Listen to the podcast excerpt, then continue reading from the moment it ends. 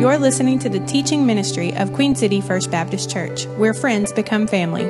For more information, log on to w w w dot f b c q c dot org. I hope that you have your Bible with you this morning. You'll turn with me to the Gospel of John, John chapter one. We have uh, been in a Sunday morning series uh, through the Christmas season called Vintage Christmas. I uh, read about a professor uh, who during uh, the Christmas season uh, gave a word suggestion test to his class of forty students. Uh, he instructed them to write the word Christmas. Uh, of course, all the class did so, and then he uh, instructed them after the word Christmas to write the first word uh, that came to their mind regarding that day. When all their papers were turned in, uh, the answers included tree, holly, mistletoe, presents, turkey, uh, holiday, carols, uh, and Santa Claus. None of the students had written anything about Jesus. Uh, that doesn't surprise us today, sadly, uh, and yet true. Uh, Christmas has become more of a holiday than a holy day. Uh, it is more about the mall than the manger, uh, more about fun than faith, and more about Santa than the Savior to many people. Uh, but the reason for the season uh, is certainly Jesus. We know that to be true. I think of a lady who was out doing some Christmas shopping, and as she passed by a particular department store a number of years ago, of course, uh, she noticed that this store had put out a manger scene with all of the different figures and so forth, much like you would, uh, like like you see here uh, in front of me. Uh, and disgustedly, she was overheard to say, "Look at that! Now the church is trying to horn in on Christmas." You know, there are many people that think if you uh, mention anything or bring anything of a religious nature into Christmas, uh, then you have somehow crossed the line. Uh, Christianity in the public life of our country uh, may be treated like a deadly virus. I'm not going to spend any time this morning addressing the whole issue with Phil Robertson and uh, Duck Dynasty and so forth, but uh, suffice it to say the name of Jesus is uh, many times today treated like a vulgar word. But the plain and simple fact is this: our Savior, our Lord and Savior, Jesus Christ, is the reason that we celebrate this season. Amen. Don't forget that. Um, it's not a secular holiday. It is a spiritual holy day, and uh, you can't divorce Christ from Christmas. Uh, try as you may. Uh, someone put it in uh, words this way: may the Christmas cheer remind you of Him who said, "Be of good cheer." May the Christmas bells remind you of the glorious proclamation of His birth. May the Christmas carols remind you of the angel's pronouncement, "Glory to God in the highest." And may this Christmas season remind you in every way of Jesus Christ, your King. That's what it's all about. In order to keep the real meaning of Christmas uh, before us, we've been in a Christmas series that we've entitled Vintage Christmas. Vintage Christmas. I understand and realize that trends change and uh, decor changes and a lot of different things and styles change and uh, there's new traditions that are brought into the celebration and, and all those things. And I realize we all celebrate a bit differently. There are certain things that your family may do and, and has done for years that you will continue to do, and that's a tradition for you, and that's great. And there are certain things that my family does that are a tradition for us. We were talking to some people yesterday down uh, in downtown Atlanta during the uh, downtown uh, Christmas celebration and all the different things about uh, different things that people do. Some people uh, choose at Christmas time to not eat a traditional Christmas dinner. Can you imagine that?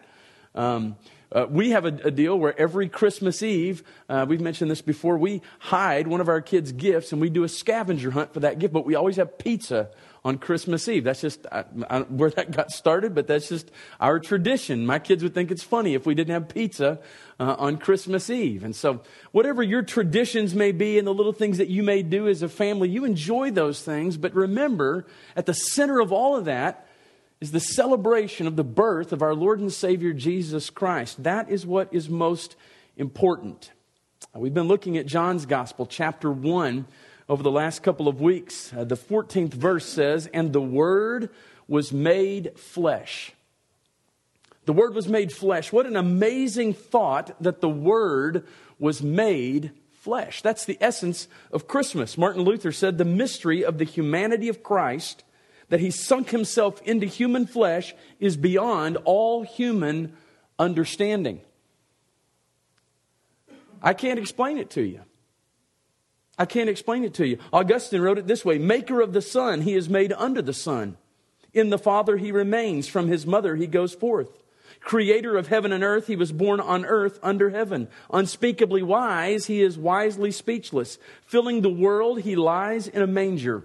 Ruler of the stars, he nurses at his mother's bosom. He is both great in the nature of God and small in the form of a servant. It's beyond all human comprehension, yet so true that the Word was made flesh. That is the real story and the real meaning of Christmas. The Word became flesh. God became man. Jesus was born as a babe in a manger. The Savior of the world has come. We began by thinking about the Word before He became flesh, and we turned our attention to the first three verses of John's gospel, uh, and they tell us about the Word and how He existed from before eternity, in eternity past, and that He is the creator and sustainer of all things. The Word of God, uh, the Word was God, the Word was great, the Word was gracious. Then we thought about the Word when He became flesh. There was that moment in time, that precise moment in time when the Word became flesh at the perfect moment. It was a miraculous event as the Word became flesh by means of a virgin birth. And we looked at the motive was to become one of us that He may die as one for us. Jesus Christ. Today I want us to think about the Word after He became flesh. In fact, Lord willing, on the first Sunday of January, we plan to start a series of messages called The Rest of the Story. And I kind of, I want us to pick up from the birth of Jesus. And I want to look at some of the highlights of His earthly ministry and His time here on this earth. We're going to begin that series by looking at Luke chapter two, verse fifty-two. It tells us, and Jesus increased in wisdom and in stature and in favor with God and man.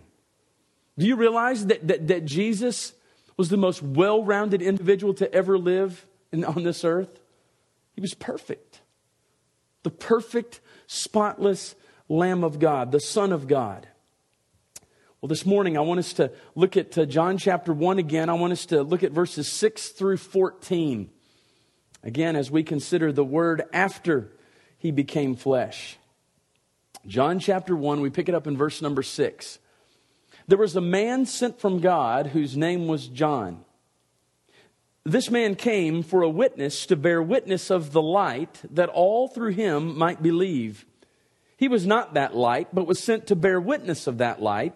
That was the true light, which gives light to every man coming into the world. He was in the world, and the world was made through him, and the world did not know him. Verse eleven says, He came to His own, and His own did not receive Him, but as many as received Him, to them He gave the right to become children of God, to those who believe in His name, who were born not of blood, nor of the will of the flesh, nor of the will of man, but of God. That's the context for then this fourteenth verse again. And the Word became flesh and dwelt among us. And we beheld His glory, the glory as of the only begotten of the Father, full of grace and truth. Let's pray together. Heavenly Father, I pray that this morning as we have opened Your Word, that You would open our hearts, open our eyes to see uh, what Your Word has to say to us. Lord, we find ourselves overwhelmed, speechless at the thought that God became flesh, dwelt among us, ultimately to die for us. Lord, we thank You for the gift of Christmas, the gift of eternal life through the shed blood of our Lord Jesus Christ. Lord, work in our hearts and lives today. Speak to us through Your Word. In Jesus' name we pray. Amen. Consider with me first that the Word in flesh was revealed. The Word in flesh was revealed. If you look again at verses six through nine, it tells, of, it tells us of a man whose name was John. That's John the Baptist. John was the forerunner of the Lord Jesus Christ. You know, today it's it's fairly common if uh, if someone has a, a baby in their home, a, a new baby comes into their family, then they send out birth announcements. uh, announcing the arrival, uh, so to speak. Well, uh, John was the forerunner. He was the one who came to announce the coming uh, Savior. Uh, there was this man sent from God whose name was John. He came for a witness, to bear witness of the light, the, the light, that all through him might believe. Now, it makes it clear to us here that he was not that light, but was sent to bear witness of that light. The, the true light, which lights every man that comes into the world. And so John the Baptist was sent by God to introduce the, the world, uh, to the world, the Word become flesh. He was heaven's reporter, you might say, of the good news that the Word uh, that had existed in eternity was now part of history. And as John bore witness that the Word was made flesh, the Word was revealed here, according to, to John's Gospel, revealed as light. As light. Now, that's an unusual concept to some people, that an individual would be described as light.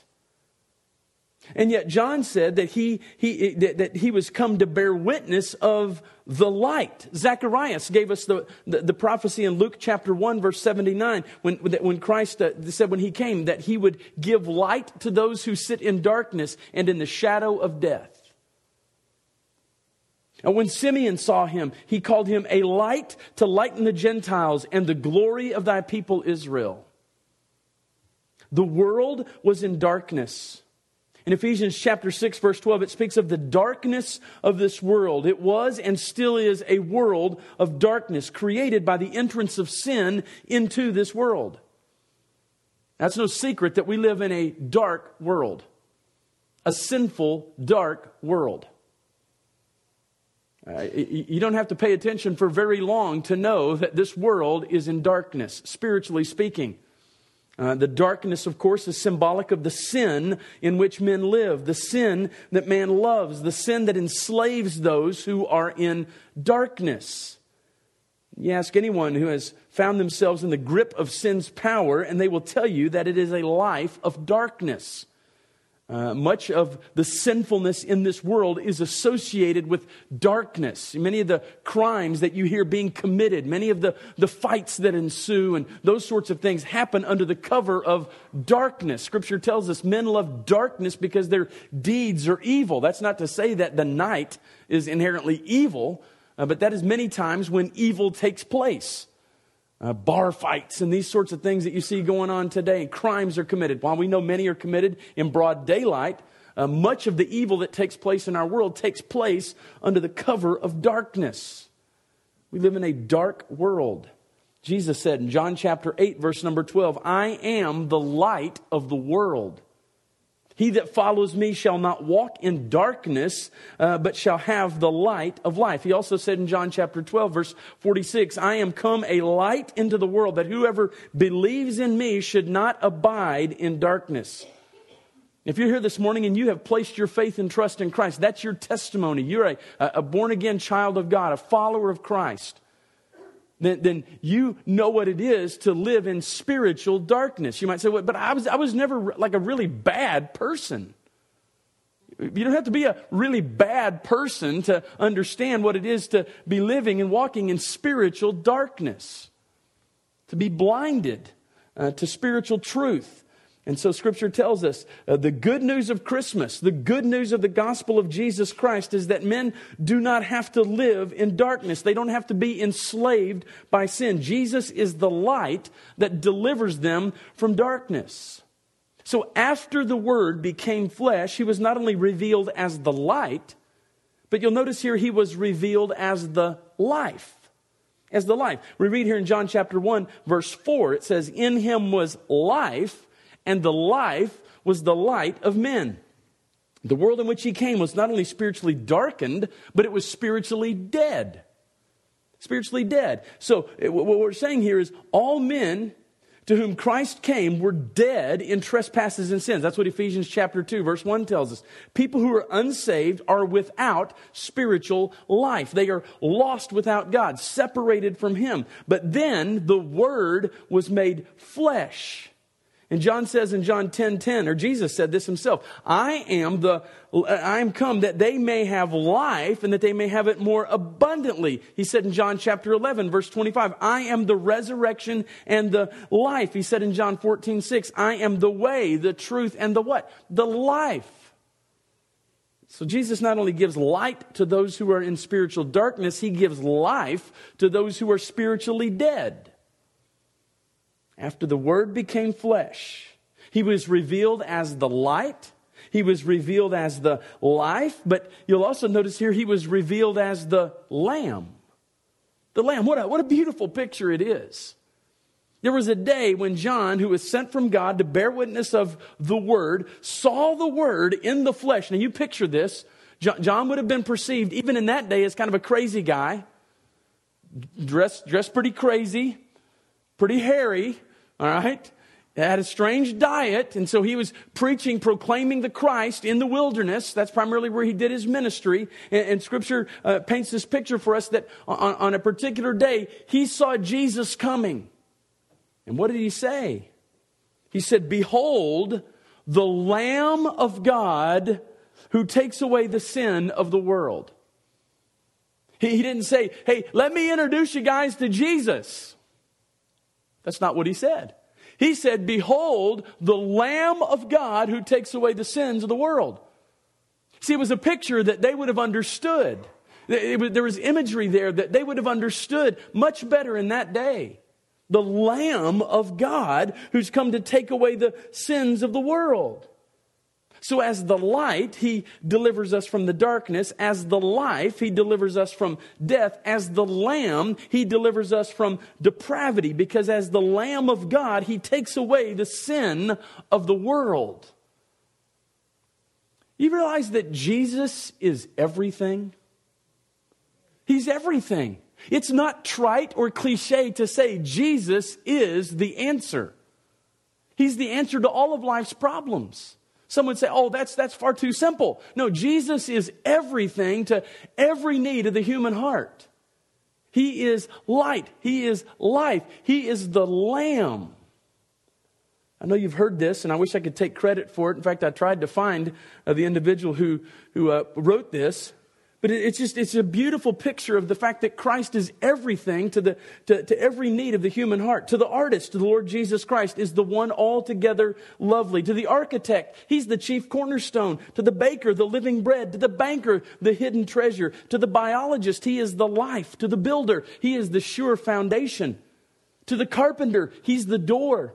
To the doctor, the great physician. To the educator, he is the great teacher. To the engineer, he is the new and living way. To the farmer, he is the sower and the Lord of the harvest. To the florist, the rose of Sharon and the lily of the valley. To the geologist, he is the rock of ages. To the horticulturalist, he is the true vine. To the judge, he is the righteous judge, the judge of all men. To the jeweler, he is the pearl of great price. To the lawyer, he's the great counselor, lawgiver, and advocate. To the newspaper reporter, he is the good news of great joy. To the philanthropist, he is the unspeakable gift. To the philosopher, he's the wisdom of God. To the preacher, he is the word of God. To the sculptor, he's the living stone. To the statesman, he is the desire of all nations. To the student, he is the incarnate truth. To the theologian, the author and finisher of our faith. To the laborer, he is the giver of rest. And to the sinner, he is the Lamb of God who takes away the sins of the world. That's something to celebrate, my friends. In the Lamb of God, we see the heart and soul of why the Word became flesh. As the Lamb of God, he became flesh, became man, that he might offer himself as a sacrifice for our sin. You see, many a lamb had been offered uh, through time to make atonement for the sins of the people. But those sacrifices were, were, were just a picture. They, they pointed to one lamb, a heavenly lamb, Jesus, the Lamb of God. When the Word became flesh, the Lamb had come. That's why Scripture tells us that he, he laid down his life and paid the penalty once for all. So there's no more need for us to come back to the place of worship week in and week out, bringing with us a sacrificial lamb. Aren't you thankful for that? No, he laid down his life for us. The Word in the flesh, as the Lamb of God, came for one purpose and one purpose only, and that was to take away our sins. The word, the word takes, it's an interesting word. It means to take up or away. And so as the Lamb of God, he took upon himself our sin. And as the Lamb of sacrifice, he took away our sin. If you've been saved, your sins that he took upon himself as the Lamb of God have been taken away. They've been taken away. So the Word in the flesh, revealed as the light, revealed as the life, revealed as the Lamb. The Word in flesh revealed. Let's think, secondly, this morning that uh, the Word in flesh was rejected. Rejected. We read a moment ago in verses ten and eleven here in John chapter one. He was in the world. The world was made through him. And the world did not know him.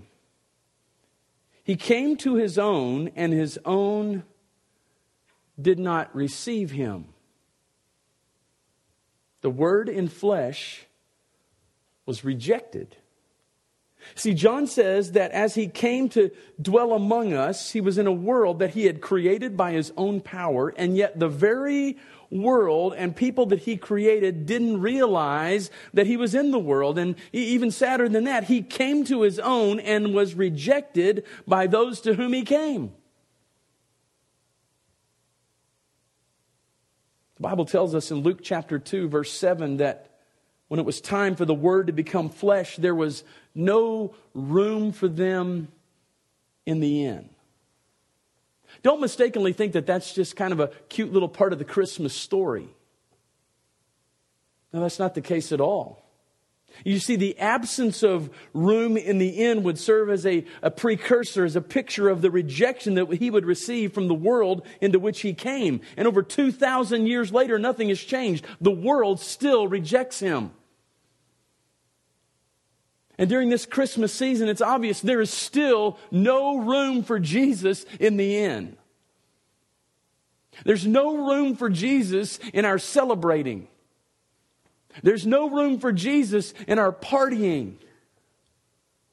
There's no room for Jesus in our busy schedule. Despised and rejected. Isaiah prophesied hundreds of years before he came that he is despised and rejected of men. I find it interesting that Isaiah did not say that he was despised or rejected, past tense, but rather he is, present tense. I think it was as if Isaiah was saying that he could see uh, that, that to his own uh, they would they would reject him. And that would be true of each generation that would follow. You'd find a generation of people who choose to reject him as Savior. Reject him as the light and the life and the Lamb. It's becoming more and more difficult for some people to even acknowledge that Christ was a historical figure. Many would tell us that the scriptural accounts are all myth. And if they do acknowledge that Jesus was indeed a historical figure, they try to tell us, well, he was really just a great teacher. Oh, he was a prophet, perhaps. Or he was just a good moral man who came to create a revolution of sorts. No, Jesus came as the Savior of the world.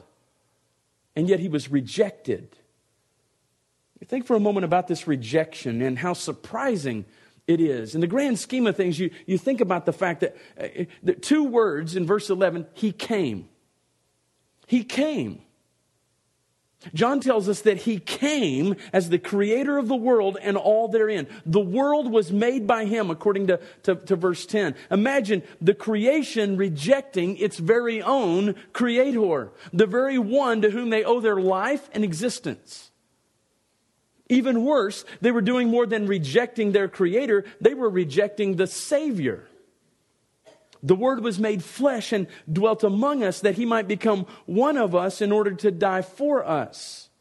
And when you consider the truth that sin entered into the world and death by sin, and so death passed upon all men for that all have sinned, according to Romans chapter five, and sin separated man from God, you would think that the world would gladly, gratefully receive him, accept him, accept the gift of salvation. You see, God's offer to all men is to, take away their sin, deliver them from condemnation, and yet multitudes surprisingly reject the greatest offer ever known to man. And even more surprising is how lightly they take God and His offer and the contempt that they show for that offer. They scoff at it. Many of you would recognize the name Ozzy Osbourne. He was a member of a uh, heavy metal rock band called Black Sabbath, and uh, in recent years had his own reality show with his family called The Osbournes. In an interview, he told this story. He said, one time I got on my tour bus after a gig and we drove for seven or eight hours. We stopped at a truck stop in the early hours of the morning for a cup of coffee, and we were out in the middle of nowhere, and this guy walks up to me and gives me one of those, those leaflets, a tract, Jesus Saves. And I say to this guy, where, where did you come from? There's nothing for miles and miles around here. And he says, well, I've been following you all night because I wanted to give this to you. He says, you've been following my bus all night just to give me this blankety-blank piece of paper? You don't need to go to a church, mister. He said, you need to go see a blankety-blank psychiatrist. Now, you talk about blatant rejection of anything related to Christ. And we know of story after story after story after story of individuals like that who've been given opportunities to hear about the greatest news known to man and have boldly, blatantly rejected Jesus Christ. You want to get some people upset? Try to talk to them about what Jesus has done for them. After all, Jesus did to save people from their sins. They, they say no to this greatest offer ever known to man, the gift of salvation. H- how serious this rejection? You know, we often say it's a matter of life and death, and it truly is. And yet many reject him. In the nineteen fifties, Walt Disney was trying to convince his close friend Art Linkletter that he needed to uh, believe in his dreams. Linkletter, of course, a pioneer in early television, uh, urged Disney to uh, was urged by Disney to purchase some land uh, for miles around uh, this nearest town. And Disney explained that he intended to build this mega amusement park that would be like no other amusement park. It would contain Fantasyland and Tomorrowland all in one, and would be called Disneyland. He said, but I've got to invest everything I have into the, the theme park itself. And I, I want to encourage you to invest in all of the land around it, because it'll certainly be filled with hotels and other amenities and things that would be associated with the, the amusement park itself. And so Linkletter thought long and hard about this, but said, oh, I, I, maybe, maybe, maybe later. And Disney said, well, later will be too late. It'll be gone. And that day, Art Linkletter decided not to invest in the land around Disneyland. He later said that every step that he made back to his car that day cost him millions of dollars. And from a worldly standpoint, we could go, boy, that wasn't very smart for him to have rejected that offer to get in on the ground floor of this amazing uh, piece of real estate and to be a part of all that Disneyland is and, and so forth. Hey, th- that's nothing compared to the rejection of Jesus Christ as Savior and Lord. You're here today in rejection of him. In the eighteenth century, there was a man named Archibald Boyle who was the uh, leading member of an association of wild men known as the Hell Club in Glasgow, Scotland. After one night of carousing at the club's notorious annual meeting, Boyle dreamed that he was riding home on his black horse. And in the darkness, someone seized the reins and shouted, "You must go with me."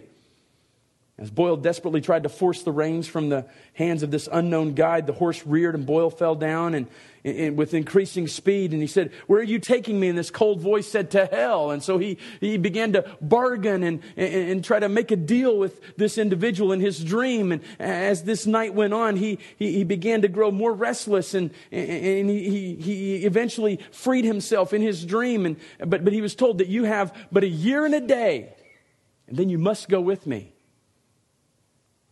Well, he was so scared by the reality of this dream that he had a bit of a turnaround, and he set a New Year's resolution that he would uh, quit his carousing ways and he would quit living such a hard life. And that only lasted for a brief time, and he was eventually drawn back into the ways of the Hell Club by his, by his raucous friends and so forth. And he began to live that lifestyle again and found himself at the next annual meeting of the Hell Club. And the moderator of that meeting got up and said, "Well, friends, you know, Because it's leap year, it's been a year and a day since our last meeting.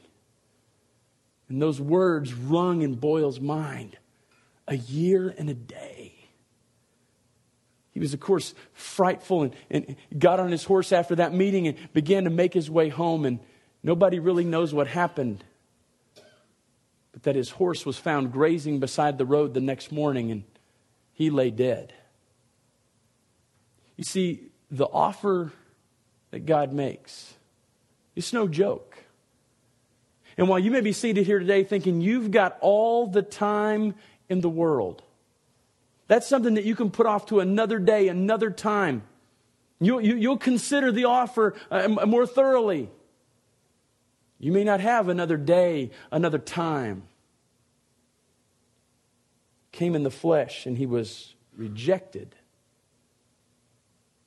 Came into his own and was rejected.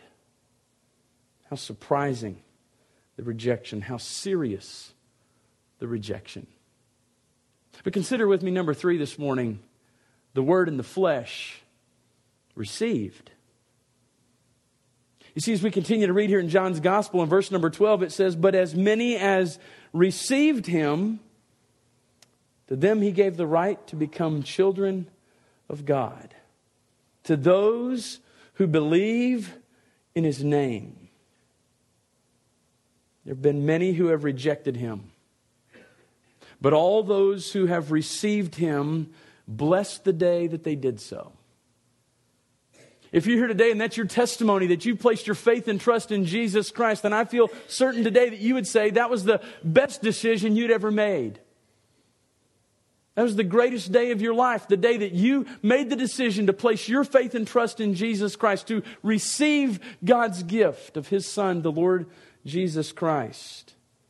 Those who have received him rejoice that the Word was made flesh.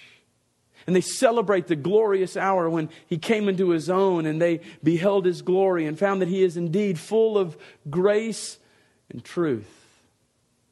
To them, it gives a reason to rejoice because their sin has been taken away. You see, those who have received Christ as Savior echo the words of the poet who said, "Praise God for Christmas, praise him for the incarnation, for word made flesh. I will not only sing of shepherds watching flocks on frosty night or angelic choristers. I will not only sing of a stable bear in Bethlehem or lowing oxen, wise men trailing distant star with gold and frankincense and myrrh. Tonight I will sing praise to the Father who stood on heaven's threshold and said farewell to his Son as he stepped across the stars to Bethlehem and Jerusalem, and I will sing praise to the infinite, eternal Son, who became most finite a baby, who would one day be executed for my crimes. Praise him in the heavens. Praise him in the stable. Praise him in my heart." To know the Christ of Christmas. What a night when the Word came to dwell among men. What a day when the Word came to dwell in my heart. It's a faith matter. It's a faith matter. He is received by them that believe on his name, John says. It's a simple act of faith. To believe is to trust in him, to accept what he did on your behalf. Have you believed on him? No, no I don't mean do you believe that he existed. That's, that's a simple head belief. We're talking about a heart belief. Have you placed your faith and trust in him? Receiving Jesus is a faith matter. But you'll also notice here it's a family matter. To receive him is to be given power to become the sons of God. The word power simply speaks of the, the right to become a child of God. To receive him is to be brought into God's family, and it's because of the Son of God. What is Christmas? In the words of John here, in the beginning was the Word, and the Word was with God, and the Word was God, and the Word was made flesh and dwelt among us. That is what Christmas is all about. The message of Christmas is best summed up in the words of the Christmas hymn, "Joy to the World." We just sang it. The Lord is come. Let earth, what? Receive her King. Let every heart prepare him room. The Word in flesh revealed as the light, the life, and the Lamb. The Word in flesh rejected, rejected by his own, a man despised and rejected, still rejected today by countless individuals who have yet to place their faith and trust in Jesus Christ. The Word in flesh received. It's a step of faith. You want to be part of the family of God. Scripture says you have to be born again. If you've been born, you wouldn't be here today. It's like Jesus told Nicodemus in John chapter three, you must be born again.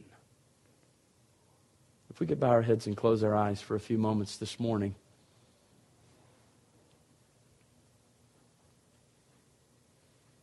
With Christmas just three days away, I have to wonder this morning, do you personally know the Christ of Christmas? Again, it's not a question of do you know of the Christ of Christmas? Do you know about the Christ of Christmas? Oh, it's a question of do you know personally the Christ of Christmas? Do you know him as your Savior and your Lord? The most important decision that you could possibly make in this Christmas season is not what gift you're going to purchase for another individual.